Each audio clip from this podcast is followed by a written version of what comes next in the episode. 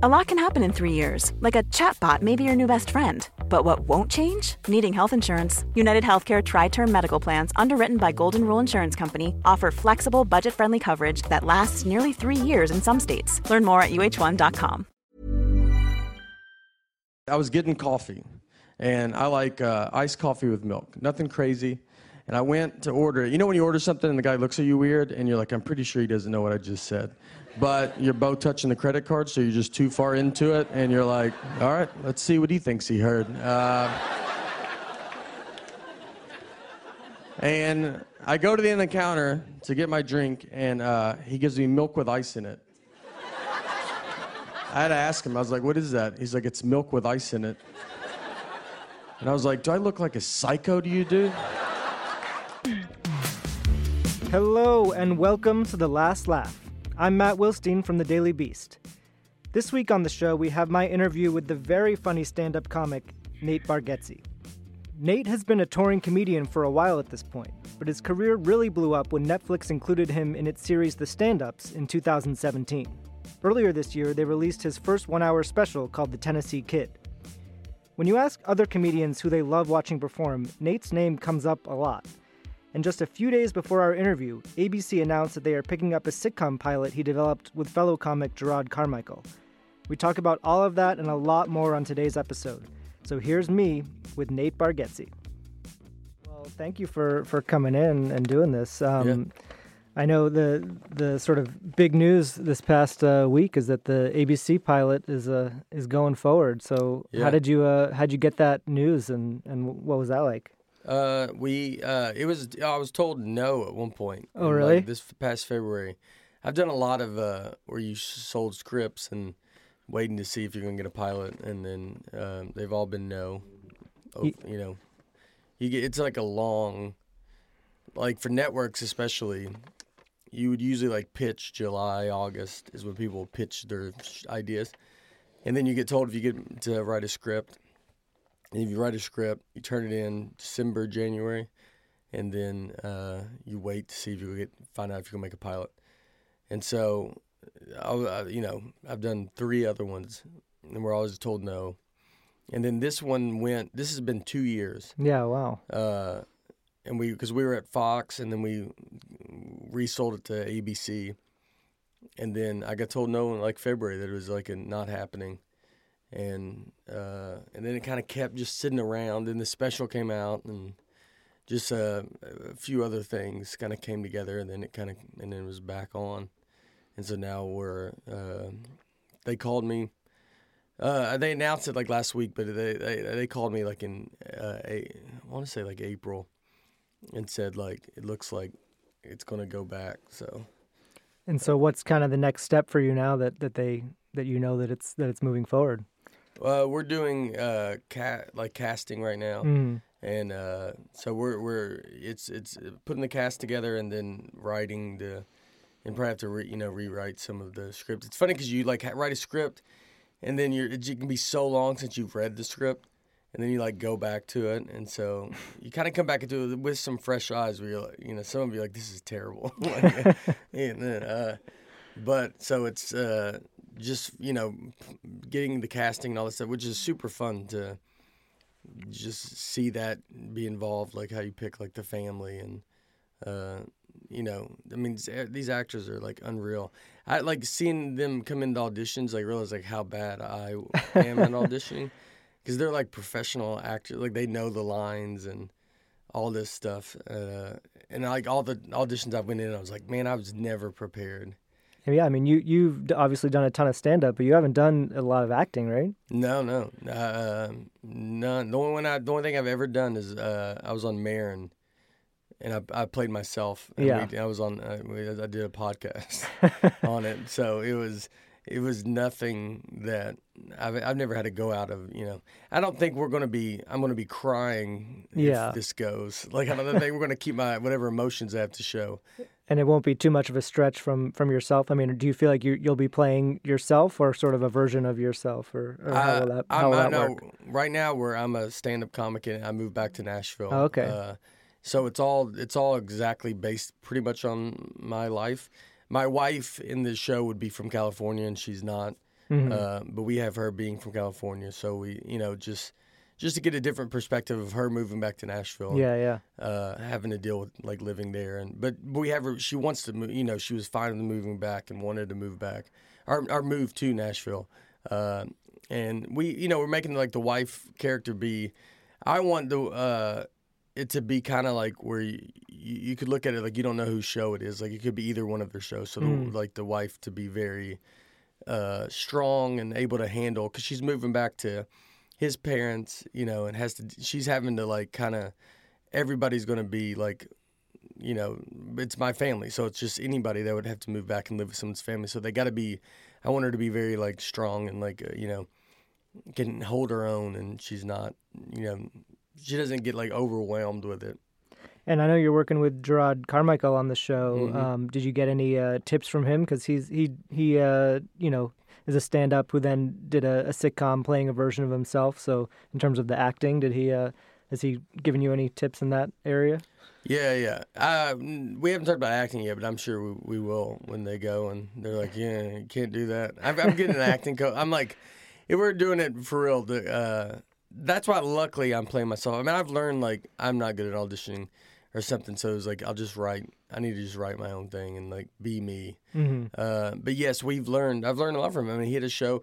We have his uh, showrunner. Uh, she's showrunning this, and uh, Danielle, and she's unbelievable. Like, she just is, knows what she's doing, and um, it's just fun to, you know, we went, I went back and watched Carmichael's show, and you know, able to talk to them and see them, like, learn all this stuff. And so, yeah, Jerrod is, like, he's going to, like, run Hollywood. Yeah. I think he's going to be, I mean, he's already huge, but, like, he's extremely smart, knows, like, shows, knows how to, like, you know, knows, like, old shows and can bring up shows that like, you would be like, I don't even know what you're talking about.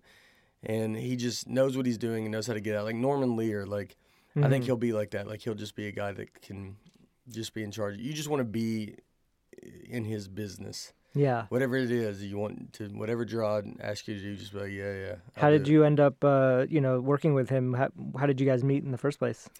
We met just through stand-up, you know, just being comics and being around. Uh, and then he called me and, and said, like, I want to do, uh, he wanted to, you know, talk about doing the show like this. And when he when he first called, I was like, I already, since I already did like some of this network shows and they were getting told no, I was like going to take a break where, because it's, it is a very long process. Yeah. And sometimes it's a long process just to get told no. So I was like, I don't know. Uh, and then, but he does, he has something that you're like, I just, you know, he, I don't think he just goes and grabs a hundred projects and just throws them on a wall and see what sticks. There's, you know, there's a reason he wants to do it. And so that's why I liked being with him. And uh, he was a big part of it. Like, because it's like, that when, even when they said no, and then he kept, uh, you know, he still, like, was fighting for it. Where I think most of the times when you get told no, then it's no, and you move on. And he kind of stuck with it. And so, yeah, I mean, yeah.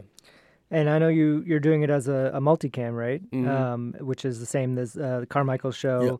Yep. Um, did, is that always how you envision doing it? Or is there, is, are, were there multicam sitcoms that you kind of grew up uh, loving and, and thinking about when you're as you're moving into this? Uh, yeah, I mean, I love, you know, Seinfeld and Everybody Loves Raymond, King of Queens. Uh, those shows are my favorite. Seinfeld's my favorite ever, as is, you know, most everybody's done. But, uh, so, like, it's funny to see, like, multicams tend to do good. Like, I still watch Seinfeld. Mm-hmm. And so they do good in that aspect of it. And so I don't think I, like, you know, it's not like I knew all this stuff about T V where I was like, it has to be this. I mean, I'm a big fan of The Office, Modern Family. Like, those are single cam. So, I, you know, you think you like single cam, but, I, yeah, I mean, I can see it. Uh, multicam is very fun, too, and I've always heard from friends that have done multicam where they're like, you're like, you know, it's more, it's it's what comics are used to. Like, you're performing for a live audience, mm-hmm. and you're reacting, your timing is based off of them. And so it's like at least lends to kind of a similar feeling you have when you do stand up. And supposedly the hours are, that's what everybody tells me, the hours are way better for... That's a good reason to do it. yeah, yeah, just the hours. Just that's the only reason we're doing, doing it. Uh, four, four, four-day weeks. Uh... Yeah, it's normal. Yeah, you can live like a regular life. Uh, so, but I, I don't know either way of them, so it's not yeah. like I... Come, I mean, I'm coming in like learning a lot of this and just being like, I, I try to listen to a lot of people and let, you know, take your ego out of it and just be like, yeah, I don't know. Like, I'm trusting that I'm with people that are doing it. You know, we have a Drew Goddard is directing it, and he's a big, you know, he's a big director that does, like, I don't think no one thinks of him as a multicam, but he's a yeah. huge. He's he's done some, like, sci-fi stuff, too, right? Oh, yeah, Daredevil, Lost, Alias, yeah. The Martian. Yeah. Uh, so, he, and he came on board just, he was like a fan and uh, met with twentieth, and, yeah, and that's how we got hooked up, and he's awesome. Yeah. So, I, I do like, uh, I like things sometimes being different, so I like that we're bringing a guy in that, obviously, he knows how to, like, run a show, so it doesn't matter. Mm-hmm. He knows what he's doing, but when he comes from that other world, for then him to do this multicam is like, oh, he could really probably bring something to it that would make it seem a little different or stand out or, mm-hmm. you know, have a different look. And so uh, it's, yeah, I and I love that. I love, you know, different, I love just different things. Yeah. Yeah. Uh, you mentioned that, you know, you had a few tries at something like this that didn't didn't work out. Um, I know one of those was with Jimmy Fallon, right? A yeah. few few years ago. Yeah. So... I mean, obviously, you know, that was, I think that was with N B C, right? Mm-hmm. So you went through a whole process with that. What do you feel like you learned from that process that you are, you know, applying now? Uh, I mean, you learn that they're, they're saying no to anybody. uh, I mean, there was shows I remember, not with me, but like someone, uh, Matt Damon, like produced a show and then the networks would tell him no. So you do learn that you're like, oh, it doesn't really matter what name you bring in. Mm-hmm. They, uh, they can still say no. And when I did one with Fallon, uh, you know, he came and, like, pitched with me and stuff. And Fallon was uh, great as well. And, like, he was at N B C and doing that. I think a lot of it, too, is, like, just where my career was then versus now. Like, I think I can bring, a, like, at least I'm bringing a little more to the table than I was. Where then was very much, like, you're just bringing this dude in that's a comic. And, like, they don't they didn't really know who I was. And mm-hmm. so, I mean, he had his hands full trying to get that on.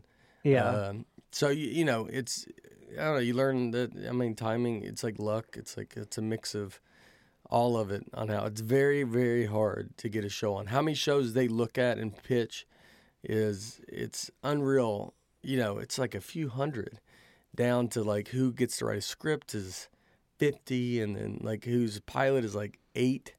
Like, it's just the, it's almost impossible to get, to even get to shoot a pilot. And then to get on air is even less than that.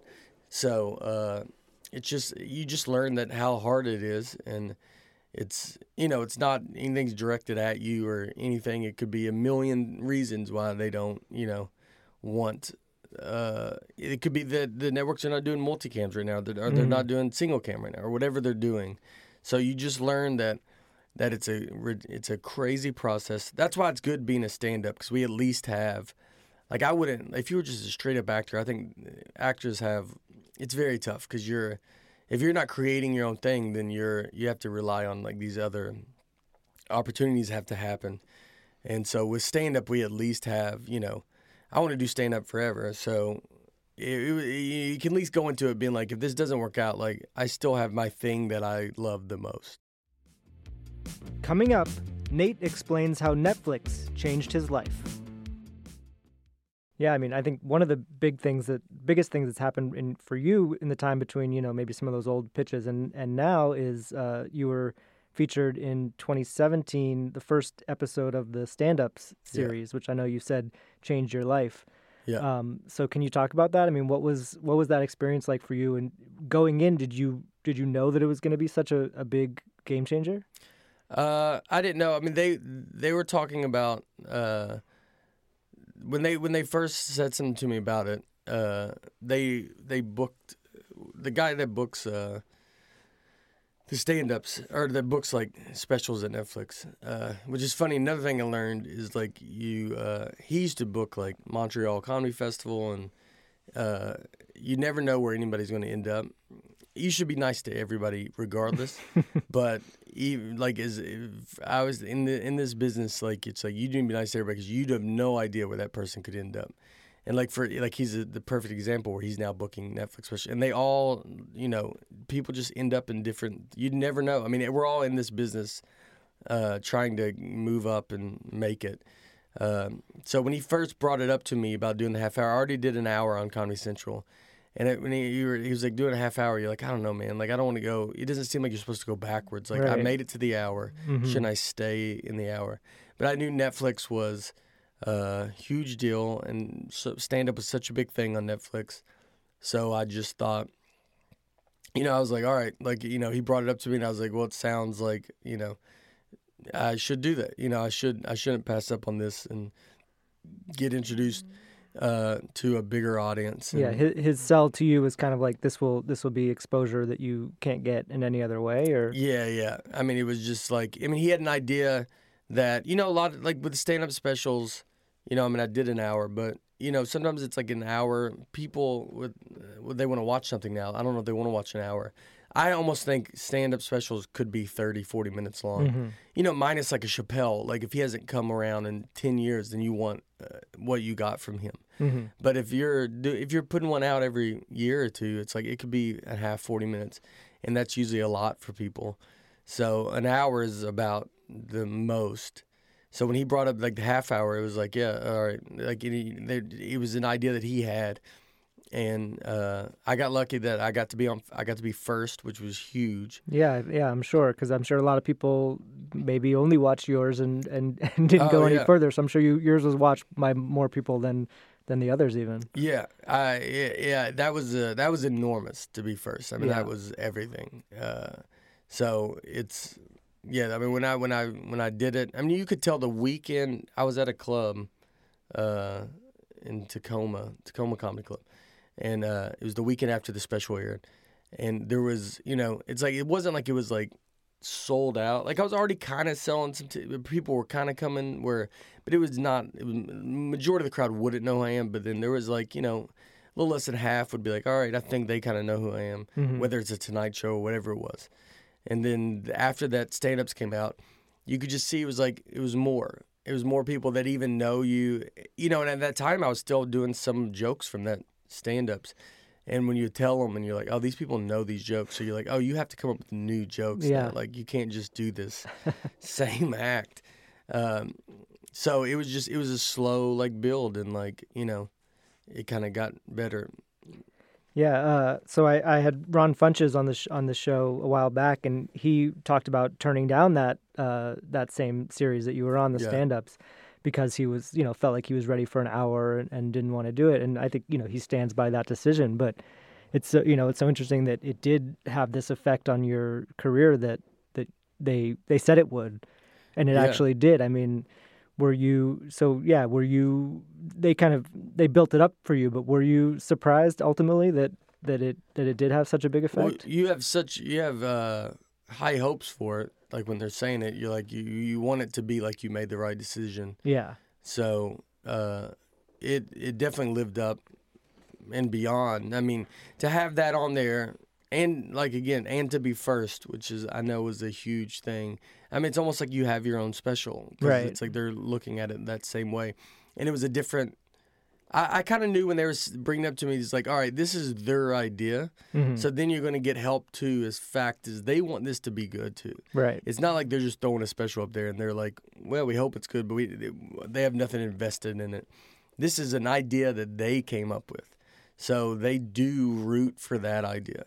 And so it's like just putting yourself in the position where you're like, all right, let's hope this goes and becomes what it becomes. And uh, and fortunately it did. It was, they, you know, it's, so, yeah, I mean, just so many people saw it. And it was, you know, I mean, it really was. It was like having your own special. So I think it was, you know, it was great, you know. And then you did put out an hour with Netflix earlier this year, The mm-hmm. Tennessee Kid. Um So how did you kind of, you know, think about that going in now, knowing that it was probably going to be seen by a lot more people than than maybe the hour that you did on, on Comedy Central? Uh, yeah, way I mean, way more than uh, that. uh, I can do some old jokes from that yeah. hour from Comedy Central. No, no, no, no. One, everybody's like, man, that new stuff's so good. You're like, oh, yeah, I just pretend like it's new. uh, it's, you knew that, uh, I knew it had to be, so the stand-ups did good, and so many people saw it, that I wanted it to be, you know, at least as good as that. Like, so you had the pressure of just, I didn't want to put something out that, you know, then it's like a clear drop-off where it's like, all right, this guy, you know, was he did his one thing. So you want it to be... Uh, as good, and you could. I mean, you know, you can tell like when you're on the road where you're like just the reactions you're getting. You're like, all right, this. You know, I mean, you kind of know when you're ready to shoot a special because uh, because of that. You're like, all right, you're getting to this. You're doing an hour every night, and it's getting this reaction, and then learning how to put it. You know, the order you put it in, the way you talk about it, and uh, the way it flows, and you know, there. Uh, You you can, I don't know, you can just feel it. And then I just felt, it was like, it just felt like it was time. And luckily, since we only did a half hour before, you know, when I'm on the road and you're doing an hour, you're like, oh, I had like, already had some stuff that I already, mm-hmm. that I wasn't on the stand-ups. And so I was able to, you know, kind of get a jump start on building that new hour. And so it was able to, you know, I don't know, get, be able to get that Tennessee Kid out at least quick enough to where you're not forgot about, mm-hmm. and uh, so it feels like it's kind of close to the last, to you know, the last time they would have seen you. Yeah, um, you also did some do something in that special that I hadn't seen anyone really do before, which is kind of reference things that you talked about in the in the half hour and kind of give updates on on where you're, you know, those stories um, and how people have reacted to it and and all that. Um, so, how did you? You know, it's almost like making it uh, bingeable, you know, comedy specials in the sense that you, you're thinking people are going to watch that one and then this one. So how did you decide that that was something that, that you wanted to do? Uh, well, it was, so the the two things I reference in it uh, happened. Like one being, I talk about uh, a guy, uh, uh, the, the, the Cape Fear Serpentarium, this snake museum. And I talked about it in the stand-ups, and then that guy got murdered by his wife. Uh, Not as a result of your uh, your bid. Yeah, I, I whatever it is, but it was all just that. Like she had my T-shirt on. uh, they no, yeah, it wasn't because of that. But since that happened, it was such a big, that was such a crazy thing mm-hmm. that you're like, well, I think people would, you know, it's like you you'd want they'd want to know, like mm-hmm. it's. Because they know that joke, and then you're like, oh, then this happened. It's crazy, you know. And I was getting so many messages about it happening mm-hmm. uh, that it was, you know, it was like almost like you got to say it just so people know that you know, so they don't just keep like messaging, like thinking you don't know. Mm-hmm. Uh, which those have all stopped at least. I still get occasionally some like, you know, that guy got murdered, and I'm like, well, this person hasn't watched. You almost can tell that they yeah. didn't even, yeah, maybe they didn't even finish the second hour. Yeah. You're like, well, you didn't get to the end of yeah. it, did you? Uh, but yeah, it's it's. I thought it was a good idea, and I was able. I was I was having to tell the joke on the road. At first, I could tell the whole story again, and then mm-hmm. add it. So then I was like, well, if I am going to do this, I need to. I can't repeat the joke. So I need to say it. I need to set it up at least in a very quick and funny different way to be able to tell this. And then also with the iced coffee with cream was it was a completely different story. And I was able to tell that story on its own. Mm-hmm. But since I had, you know, it's in my head, you're just thinking like everybody knows I did this iced coffee with milk joke. So if I just do an iced coffee with cream joke and never reference that I had, to, you know, it's going right. to feel like, oh, does he not know that we know that he did the joke? Or that's what I think in my head. I don't know if anybody would care, but if I get it in my head and I think that I think that they know, like, and then I always have to like say it. So I was able to sell, like, you know, it was kind of a way to be able to tell those jokes. And I remember at first when I was telling, I would tell the iced coffee with milk joke from the stand-ups, and then I would do the iced coffee with cream joke. And people don't mind hearing that joke. I mean, now, like when I'm touring, I'll like close on those both mm-hmm. of those jokes. And uh, but I, I knew I was like, well, I can't. For the special, I can't do that. I can't do that whole joke again, just like with the Cape Fear one.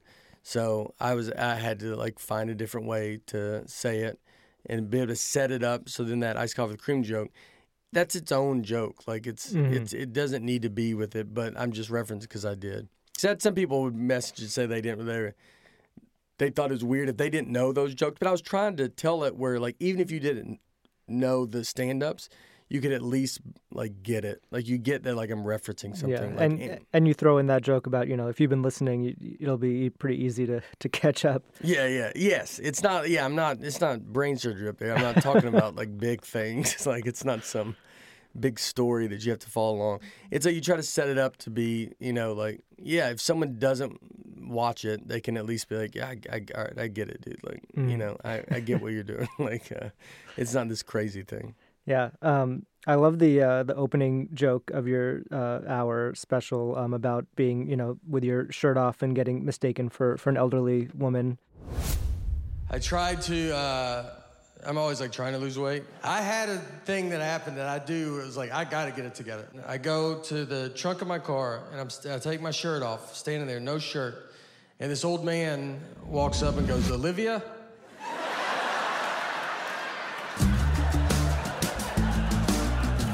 had to turn. I was like, I'm sorry. What's what's what you say? I'm, I'm sorry. And he was like, oh, sorry. Honest mistake. And I was like, I don't know. He was looking for his elderly wife and saw me with no shirt on and thought that could be Olivia. At a car that he does not recognize. I don't know who he disrespected more, me or Olivia. To be honest, I mean, we could both have a word with him. And I think it, it's sort of emblematic of a lot of the jokes in, in your comedy um, are pretty self-deprecating, yeah. Um, either about that or saying, you know, you, you say you barely finished high school and all that. So, how, have you? Has that always been sort of a, a theme of your of your comedy? Do you think? And and how do you how do you think about that? Uh, well, with that guy that called me Olivia, uh, when that happened, I asked someone. Someone else was standing over there, and I was like, "Did that guy just call me Olivia?" And they were like, "Yeah, I don't know why I did it." Like they were like felt bad. And I remember I told the person, I was like, that's the greatest thing that's ever happened to me in my life. Like, and I opened with it that night. That was a new joke. That was like maybe a two months old. Oh, really? Uh, but it was like sometimes you get jokes like that where it's like, I can just say exactly what happened mm. and it's going to get a big laugh. I like making fun of myself. Uh, I, I've never been a big fan of like, I don't want to, I have no desire to offend someone. Like, I just don't, like, care. Like, it's just not what, like, motivates me. Mm-hmm. Uh, some people like to push buttons, and uh, I'm, I, I just want to, like, just everybody have a good time and, like, not be a problem. You're not doing any roasts or... Uh... Yeah, like, I, yeah, it's stuff that seems very mean, and I and I, that stuff's very funny. Like, I, I'm, I'm on board with it. Mm-hmm. Do whatever you want to go do. Uh, but I like doing this aspect of it where I always think, like, I'll make fun of me instead of making fun of you. And then mm. you can either laugh with me or you can laugh at me. Like, you're either laughing because you're like me or you think that I'm ridiculous. Mm. And that's, I know a lot of times when women, uh, I've had women come to the show where they, they'll just be like three wives. And I think they're coming because they're either I'm their husband or they're my wife or mm-hmm. whatever it is, they're relating to it in some way. And that, to me, like, that's just... That's the way I feel comfortable doing it, just so it's not... I don't, like, embarrassing someone is, like, uh, I just have no desire. Like, it's, I think it's the meanest thing you can mm-hmm. do. And uh, so, like, I never want to, like, just, you know... I mean, I know you sometimes st- stuff happens, and some people want to be made fun of, uh, but I was like, I'll just be made fun of. Mm-hmm. And then, so if everything kind of comes out through that, and then however someone takes it is how they can take it. Yeah, I've heard a lot of comedians, and I think it's kind of become a cliche to say that they... You know, like growing up, they would make fun of themselves. So before someone else could yeah. could make fun of them, does that ring true to you? Or yeah, yeah, that's very much. I mean, you want to, you know, I mean, I have a daughter, and like I always think like to tell her. I mean, she's sick, so it's not like we're going through it right now. But I always think like I'm gonna tell her, like it's like just make fun of you. Like, I mean, it's something like it's like uh, Eight Mile and Eminem like does it where he makes fun of himself. Mm-hmm. and It's like you take away everything that's when you're like, yeah, you can make fun of yourself. And it's uh, it's funny. You got to learn how to do it, though. When I, because you can do it and people can be sad, which is not what you want. As a comedian. Yeah, as a comedian, they're like, oh, God. Uh, I remember doing wife jokes, but sometimes we'd be making of fun of our relationship. But I remember making fun of uh, when I do wife jokes early on. And people would, you know, they could feel like, well, why are you married? It seems like you hate her. And you're like, well, that's not what you're supposed to feel. Yeah. You shouldn't be feeling that I hate. Like, that's, it's just about being in a relationship and it's the frustrations of whatever that relationship would be. So you uh, you got to learn how to like say it like in a way where they don't think that, mm-hmm. and they and I don't want them to think that. And uh, you know, it's like I remember I would maybe have too many jokes about my wife, mm-hmm. and then uh, or like on her where she's the bad one. Yeah. And so then I was like, well, I need to be the, I need to make myself the bad one. Right. Can you more. Can you think of an example of one that you did that you think made people sad? Uh, I mean, it was a long time ago, uh, but an old joke I had about, I don't remember the, uh, I don't, you know, some of it, like I would, I, I would do jokes about me not knowing bank stuff. And like, I would, my wife would have to, uh, like, I don't, like, if she died, I would know, I'd have to, like, go to her mom and be like, do you know any of the passwords? And, like, I just know nothing about. Yeah. And so it's like that, like, that aspect is, like, you know, putting where she's the smart one in the mm. family and she knows yeah. everything. And uh, I had one about her ex, seeing her seeing her ex-boyfriend. And uh, it's it's just making, I don't know, I don't, it's, I don't know, it's just where you're, like, the one that's, like, the butt of the joke. Mm-hmm. And instead of just being like, my wife is doing, I, I forget what the old, but it's like whatever, if I'm blaming her for something, if it's mm-hmm. like here she's wrong in this scenario, it's like you just have to make yourself wrong in the scenario. And then that e- kind of evens it out. And then once it evens it out, it becomes, then everybody can be like, oh, this is just like, a, this is a relationship. This is my relationship. This is whatever it is. What does your wife think when you about, you know, you making jokes about her? Is she cool with it, or uh, does she ever say, you know, hey, maybe maybe stay away from that area? Back it off. uh, she left me a couple of years ago. No, I'm joking. That's how she took it. I'm, uh, I'm married as well, and uh, my wife always tells me that I don't like the way she talks, and it's not her voice. I like the sound of her voice. That'd be a big problem, I think, if it was like, it's your voice. I just hate it. To go to couples therapy and be like, can you hear it right? Like, it's not, you know, it's not fun. It's the information that she chooses to tell me at times. We took a trip uh, to Fort Lauderdale, and her and our daughter are flying from Nashville, where we live, and I was flying from Detroit. We're meeting at Fort Lauderdale's airport. I have to find them when they land. So I called her because I was about to take off, and I was like, all right, what time do you guys leave? And she goes, noon. It's eleven thirty, and they're still at home. I was like, Laura, I don't know if you even know what an airport is.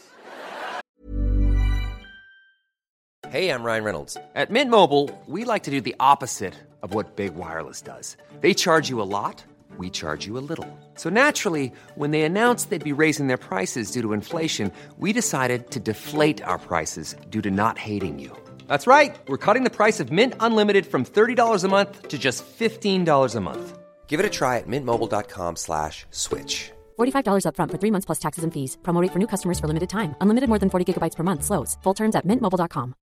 Here's a cool fact. A crocodile can't stick out its tongue. Another cool fact, you can get short-term health insurance for a month or just under a year in some states. UnitedHealthcare short-term insurance plans are designed for people who are between jobs, coming off their parents' plan, or turning a side hustle into a full-time gig. Underwritten by Golden Rule Insurance Company, they offer flexible, budget-friendly coverage with access to a nationwide network of doctors and hospitals. Get more cool facts about UnitedHealthcare short-term plans at U H one dot com.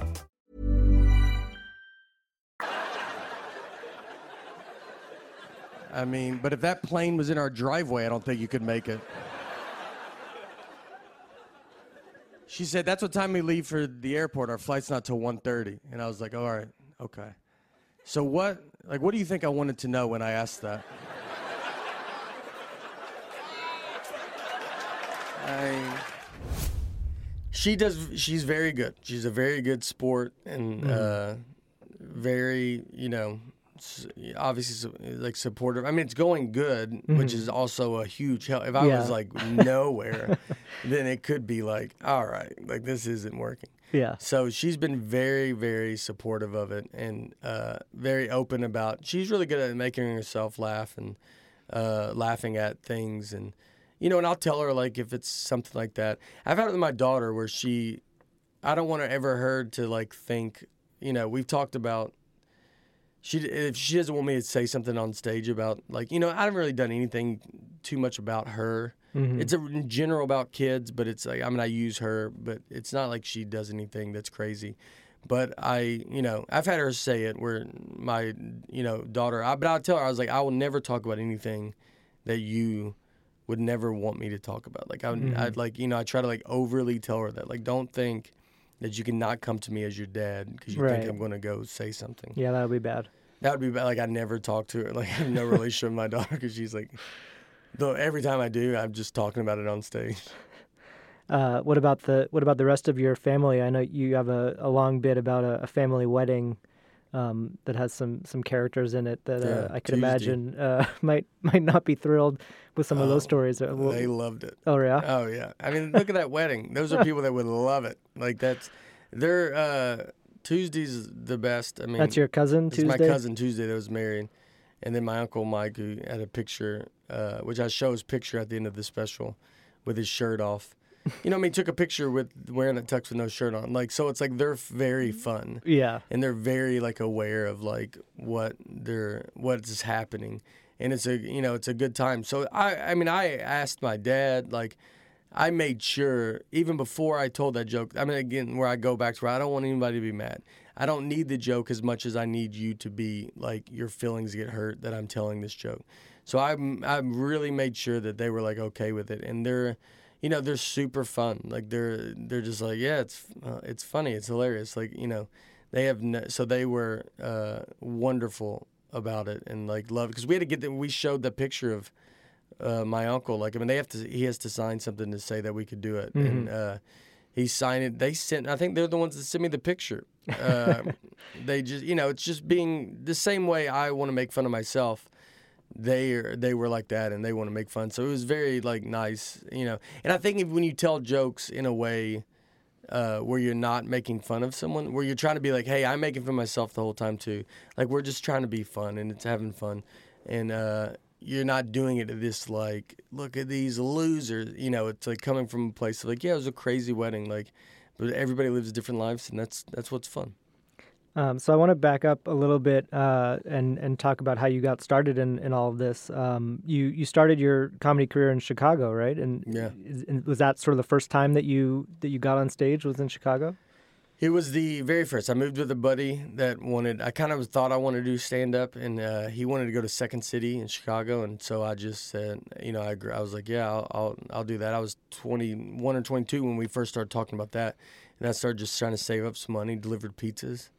Uh, which was a fun, uh, I, it was fun to deliver pizzas. Uh, I had a guy made me go buy beer once because they were drinking at their house. And he's like, I'll just give you some extra money if you go to the store and buy me beer. They and were was, underage? Or uh, no, no, he, was, he was an old man. yeah, yeah, it was just like we shouldn't drive because we were already uh, drunk. Yeah. And I was like, all right. Uh, but so I saved up some money. We moved to Chicago, and then I did some Second City classes. I did this comedy class called Comedy College uh, with Jim Roth. And, uh, because I wanted to do, I did improv, and I just remember, like, improv was like, I like improv, but I, I don't know, I didn't like, uh, I wanted to be in control of where the joke goes. Yeah. And with improv, you're not. And so I, I was like, well, I think I want to do stand-up, so I took this other class, and I don't think you have to take classes for stand-up, but it is nice. Like, it, it's very uh, daunting. Like, it's very overwhelming to, like, yeah. go start stand-up. So you're at least, when you take a class, you are with other people still that are all in the same position you're in. And um, so I did that. And I mean, and then I would just do open mics. And I was in Chicago with, like, you know, Pete Holmes, Kumail Nanjiani, uh, Hannibal Buress, T J Miller, like all this. There's a lot of people yeah. in Chicago starting. And then we moved. And then I moved. Uh, I was there for a couple years and then moved to New York. I, I started with Pete Holmes. Like, his show, H B O Crashing, is how uh, I barked at that. He got me barking at that comedy club. Mm-hmm. And, Uh, doing that whole process, and then, you know, and New York was where you really, like, learn to what you're doing. You're just watching, you know, I'd watch Chappelle go up in front of four people, uh, and this was he was doing a Chappelle show. Yeah, and you just be sitting in the back, and you're just watching how he, you know, you're just learning from so many comics. It's unreal. What did what did you learn from watching Chappelle?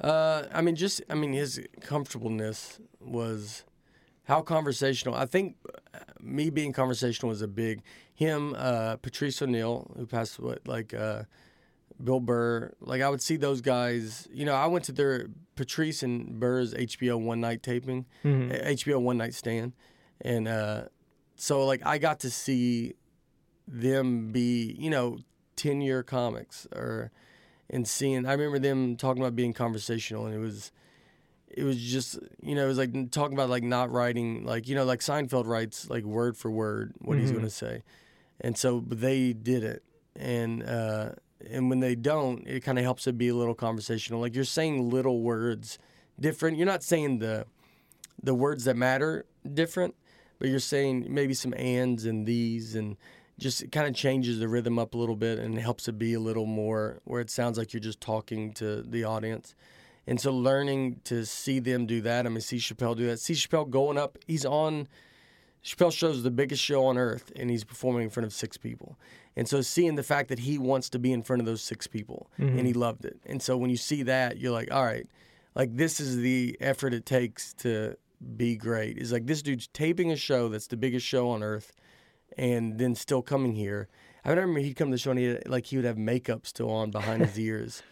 Uh, so seeing that aspect of and seeing them run around and going up every night and going up multiple times.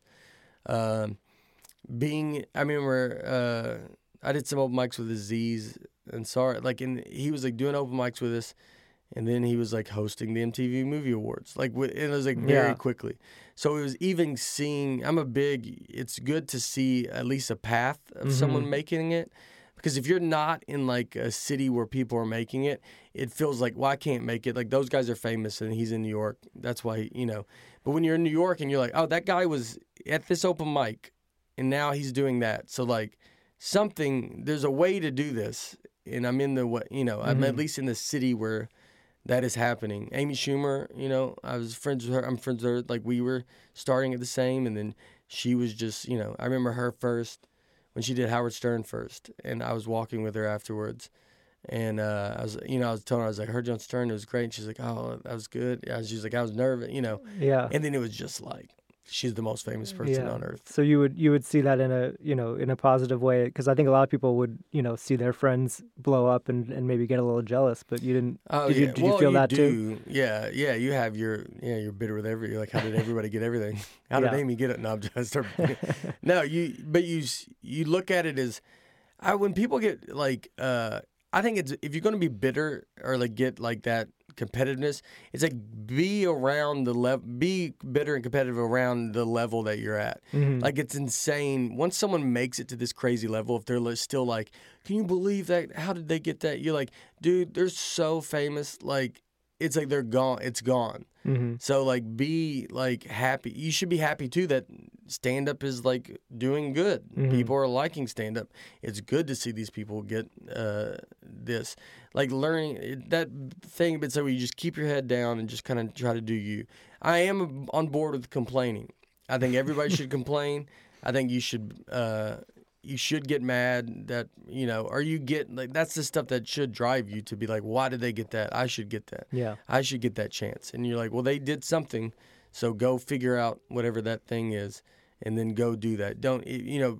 People can get too bitter. And then, I mean, that's like a very, you can go find a bitter comedian anywhere. Um, but they get two where they don't think they have a, you know, it's not fair. I remember someone telling me once too, like, like if you're if you're talented, like, if you have it, like, you will get a chance. Mm-hmm. And then a lot of times, if someone's super funny and they haven't made it, there's usually a reason. Like, there's, if you really go down and, like, hunt and find the reason, they're a problem. Mm-hmm. They've done something. Like, it's not just like no one ever looked at them and they never got a chance. Yeah. It's usually something happened, and you can usually get to the bottom of it. You can usually figure it out, like, all right, they did this. They were a nightmare. And mm-hmm. so that's why people just didn't want to work with them. Yeah. Uh, so, yeah, it was, you know, yeah. But I am on board with complaining. So if you're starting in anything, I think complaining is good because I think it's – but you just complain in a very tight circle. Mm-hmm. Don't – you know, get three friends and you three get it all out. Mm-hmm. Uh, but then don't, you know, but just don't be walking into clubs and just yelling at about why is that guy on stage? You know, that's when you become a problem. Yeah. Uh, I mean, if, if you're, your sitcom blows up, I mean, you could you could get a lot more famous than you are now. Do you think about that, or do you have you know trepidation about, worried about that, uh, or, uh, yeah, or excited together, about it? Yeah. I mean, I could go backwards. I fall yeah, back. Yeah. It could go either way right now. you're at a, you're at a comfortable level of uh, of fame, fame now, right where now. You're not getting you know harassed, I imagine. No, no. Uh, I I talk about that in my new stand up on tour. Like I get. Uh, It's not a problem at all. Like I go, and I uh, I say it on stage, uh, but I I say like because people, it it happens like I can usually go like it's every week now. Like something will someone will say something or mm-hmm. like come up and get a picture, and where before you know it was you know once a month, mm-hmm. but now it's like you know and it's it's very nice. I would say like I t- I, like I love taking a picture. It's very you know I'm very appreciative. It's not where I I, I can't even believe it's still happening. Uh, but I always want, when those people leave, I didn't have to tell, like, ten people who I am. Because people see it, and they're just like, what was that? Why did you, why did they do that? Like, yeah. they don't, they yeah. have no yeah. idea. And then I'm like, and I'll tell them I'm a comedian. They're like, I've never heard of you. And you're like, all right, I wasn't asking, like, who's heard of me? Or do you get people who, who recognize you but think it's because they know you? Yeah, they can, I, I you can tell because they look at you. And then you can usually see them. They're they immediately go to their phone. Oh, and then they're you can tell that they're looking you like they're trying to because it is like they're, they're trying like, to figure it out. Why is that guy? You know, and I've done yeah. it. And, yeah, I know because I've done it. Yeah. Uh, so you can usually you can usually feel it when they uh, when someone's like, but sometimes it, it, there's no reason to it. There would just be like.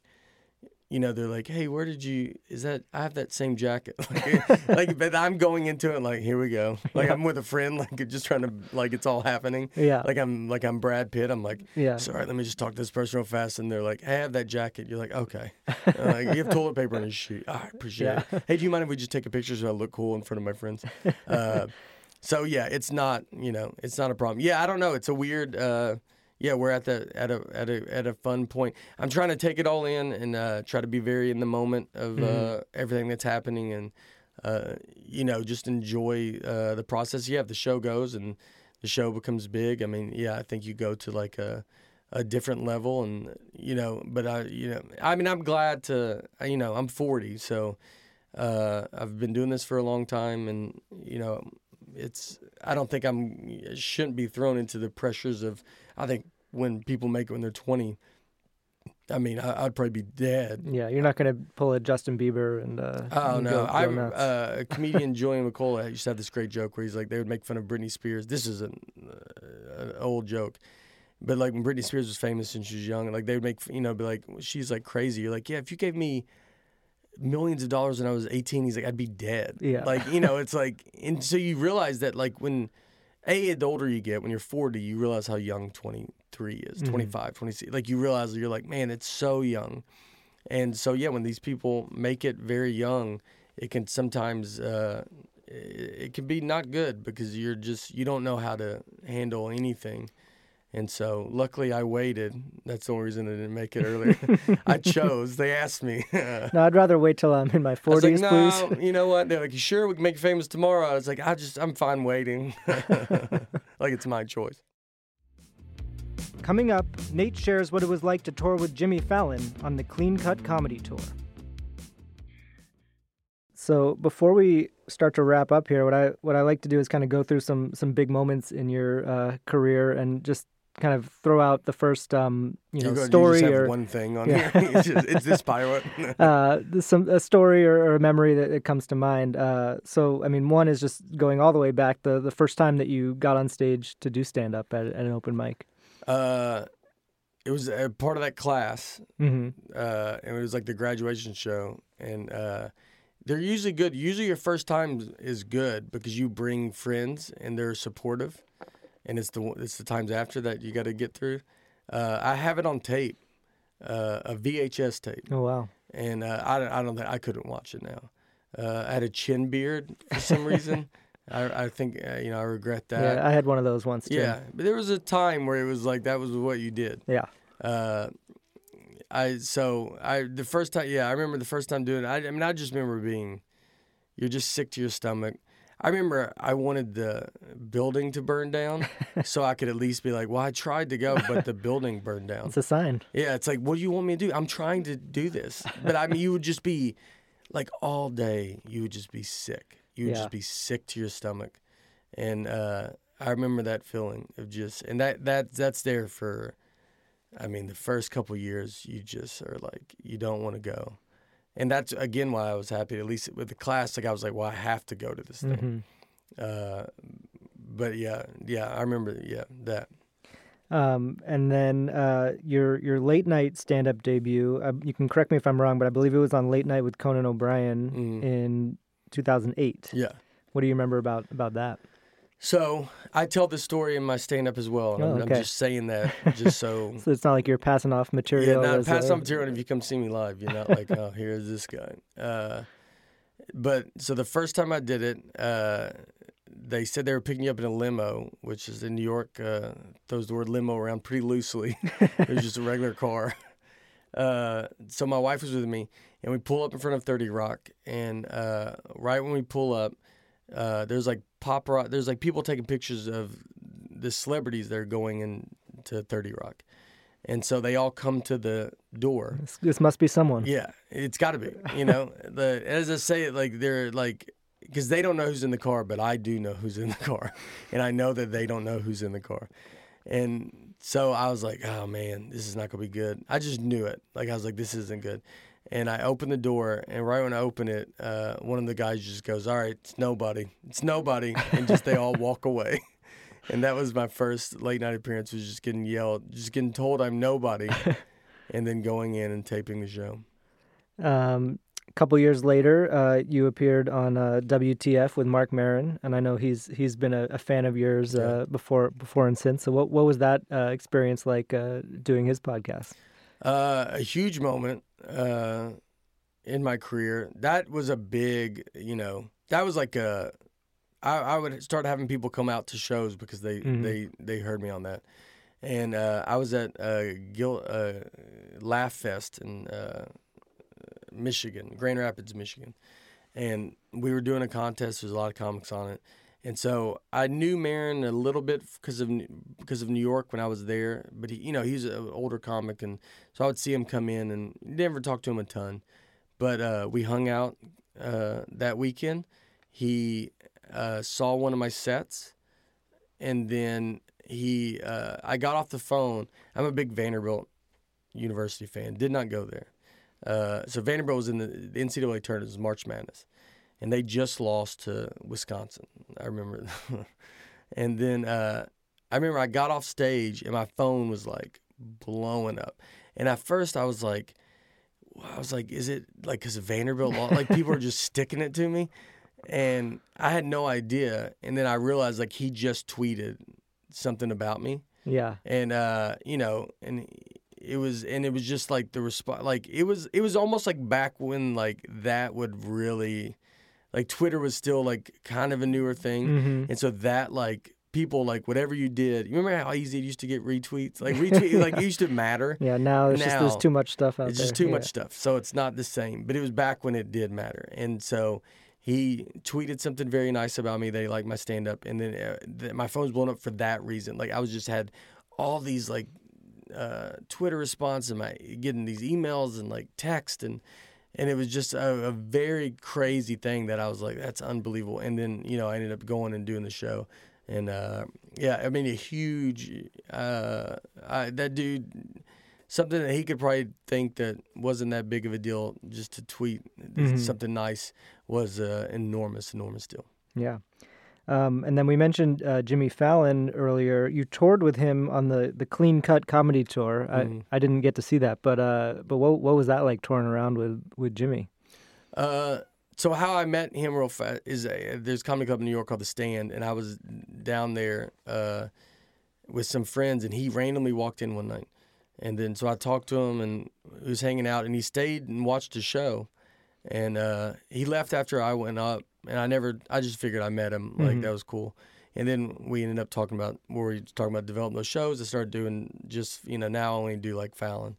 And uh, so that like built that relationship, and he and he wanted to go on tour right when he was f- changing from uh, late night to Tonight Show. Right, right. And so he, he was having to go around the country to like promote that, and so he thought about like doing this tour. And then we had Nick Thune, Julian McCool, and Seth Herzog also, and so we all went and did these theaters with Fallon, and uh, it was very fun just to hang out with Fallon. You also learn like how famous like that guy is. Yeah. And uh, it is neat to see that fame where you go.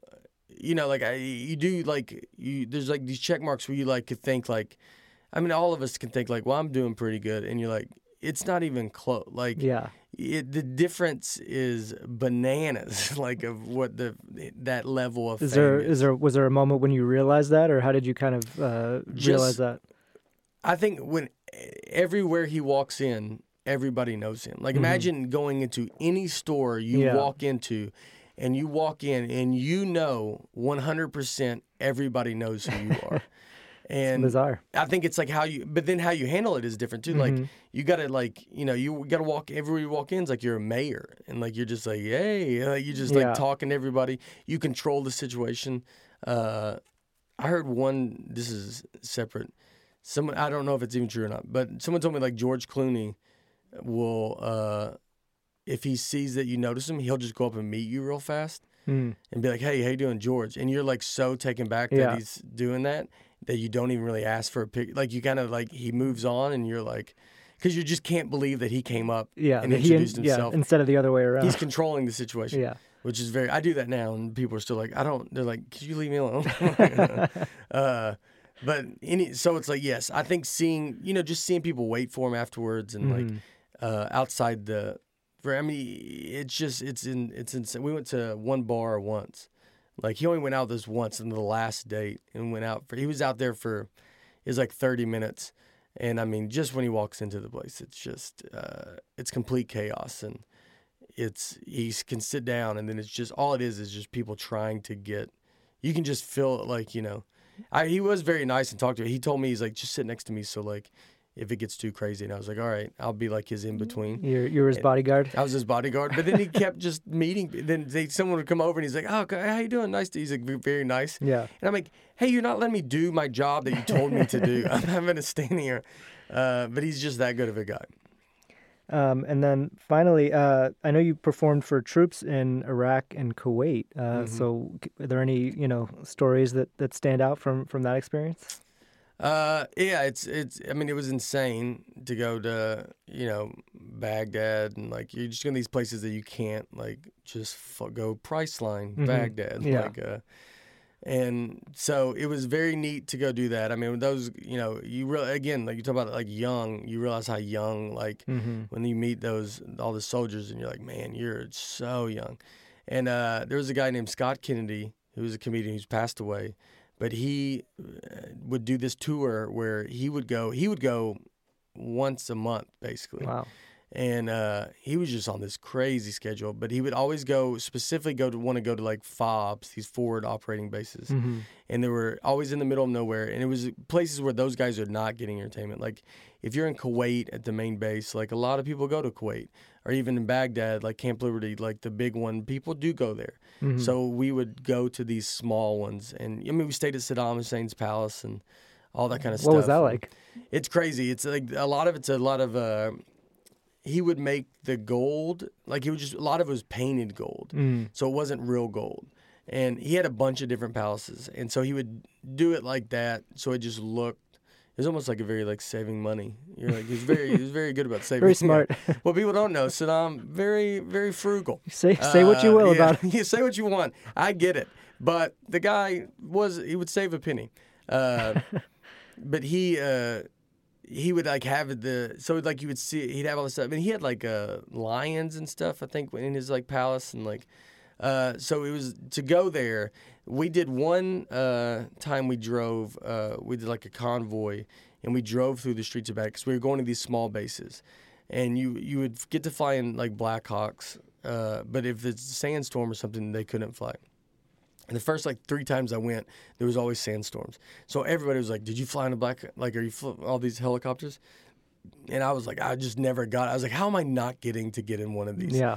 And uh, so I finally, uh, so this one time we did a convoy, And the only time I ever felt like you were like, oh, man, this is real. Like, we, I remember we left the green zone, which is Camp Liberty, like, and then we were in, like, the red zone.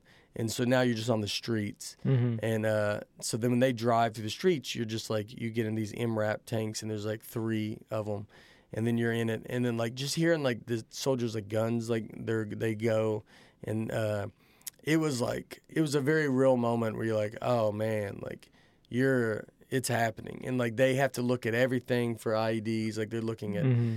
just, like, you know, if there's a brick on the side of the road or there's a trash bag on the side of the road, and you're just driving through these, driving, you know, but it was very neat to, like, you know, I mean, that's that's a place that's, like, the people that live there, it, I mean, it, it's another planet. Like, they, mm-hmm. they have to grow up, their lives are unreal different yeah. than what we have to, what they have to deal with and put up with. So you're getting to see them, like, just, you know, they're driving around, at least, like, even though you're in these tanks, You're you're driving, you you know, it's not just flying above, it's like you're on the street. Mm-hmm. I remember we went down a wrong way, and just like the wrong way we went down, and you just, I mean, your heart's just like racing. 'Cause yeah. you're just like, I don't know what's going to happen, like, uh, you know, but nothing, I mean, nothing happened. And uh, it was a, it was a very, very, you know, surreal experience to get to go do that. Yeah. Um, so, and then the last thing, um, I like to end by getting a kind of a, a recommendation of sorts for, for listeners.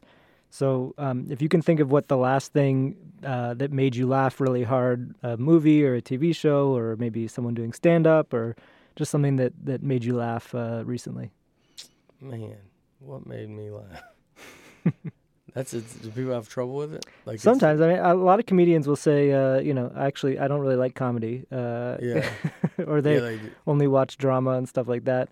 Um, but, uh, uh, but yeah, anything. I watch a lot. Yeah, I do watch. I mean, I'm going, uh, you know what? I'm going back through Cheers. Yeah. And uh, I never watched Cheers. I mean, I was born in seventy-nine, so I, Cheers, I think, was around then. And so I, you know, I wouldn't be able to watch it. And so when we were doing this pilot, uh, Cheers has the best pilot. Yeah. And, uh, or I was always told that they have the best pilot. So I'm going back and just trying to, like, watch it. And as you, it's typical when you go back, like, sometimes you go watch old Seinfelds, like, the first seasons are very hard to watch. It just looks mm-hmm. so different. Yeah. And it's just, the tone's a little different. The tone's different, yeah. yeah. So uh, I started going back through Cheers, and some, uh, uh, in the Cheers episode, the, the coach, if you may have seen the coach character, uh, he works at the bar, and he's just kind of a very, like, dumb guy, aloof guy. Like, and the thing that made me laugh really hard on it was uh, he answers the phone, and it's he's like, oh, and it's one of his buddies is having surgery, and he's like, uh, he's like, oh, how you doing, man? He goes, look, I, I didn't want to tell you this, but I knew I was very nervous when you were going to have the surgery. I didn't think... Uh, you know, this is a tough surgery, and I didn't think you were going to make it out of it, so I'm so glad that you, you did. And he stops, and he's like, what's that? He goes, oh, the surgery's tomorrow? He's like, dude, it's going to be great, man. He's like, don't, I wouldn't even worry about it at all. And uh, I rewound that a couple times. Like, yeah. It was such a funny, like, I mean, he's so, like, just telling the guy, like, it's going to be okay. And then just like, what? Oh, surgery's tomorrow? Oh, dude, don't even worry about it, man. It's going to be fine. This is a breeze. And since you, you know, since we've talked about Seinfeld, uh, do you have a favorite Seinfeld uh, episode or moment or, or anything? A ton of them. The Sea Was Angry That Day, my friends, uh, is one of my favorite, where he hits the, he's got the golf ball. six hundred Titleist in the back of his truck, and he goes and hits him the golf ball in there. I'm a big, uh, one of my favorite episodes is not, a lot of people, the contest is usually, uh, and, and uh, the the boat, uh, Andrea, uh, I, I can't think of The like, Andrea Dora? Andrea Dora. That's uh, that's my favorite episode as a whole. Like, I go back through them, and they're just like the the Sea Is Angry That Day, my friends, which is a very famous speech that mm-hmm. they're. I'm that like, whole like an old man ordering soup. soup. Yeah, yeah, yeah, and everyone's like, all right, uh, the big beast, the man, the fish, and he's like, it's a mammal. Uh, that speech, that episode, I'm not. Is, I don't think an unreal episode, but that that's that storyline mm-hmm. is uh, through. It's unreal. And then Andrea, uh, Andrea Doria, uh, that episode is like my favorite. So the the Tales of Costanza, mm-hmm. where he goes and breaks it all yeah. down, and he's just like, the guy's giving this big speech, you know. And the, one of my favorite lines in that was, uh, when George finds out that it was a cruise ship that like took a long time to go down. And he's like, I mean, how many people die on a normal cruise? thirty, forty? Like, the idea that just thirty to forty people die regularly on cruises yeah. is such a funny line. And that's my uh, that's my favorite Seinfeld. I'm an enormous Seinfeld fan. Yeah. Uh, well, thank you so much for uh, for doing this today. Yeah, man. I really appreciate it. Thank you again to Nate Bargatze for taking the time to chat with me today. You can check out his most recent special, The Tennessee Kid, on Netflix now, and find his tour dates at nate bargatze dot com. If you enjoy the show, please tell your friends and rate and review us on Apple Podcasts. You can find me on Twitter at Matt Wilstein and at the daily beast dot com. The Last Laugh is distributed by Himalaya Media for The Daily Beast. It is produced by Jason Smith for Starburns Audio and Scott Porch for Himalaya Media, and edited by Mackenzie Mazzell. Our theme music is by Claude, who you can find on Instagram at claude dot m p three. You can find the show every week on Apple Podcasts, the Himalaya app, or wherever you listen to podcasts. And you can find show notes and highlights from each episode on the daily beast dot com. See you next week.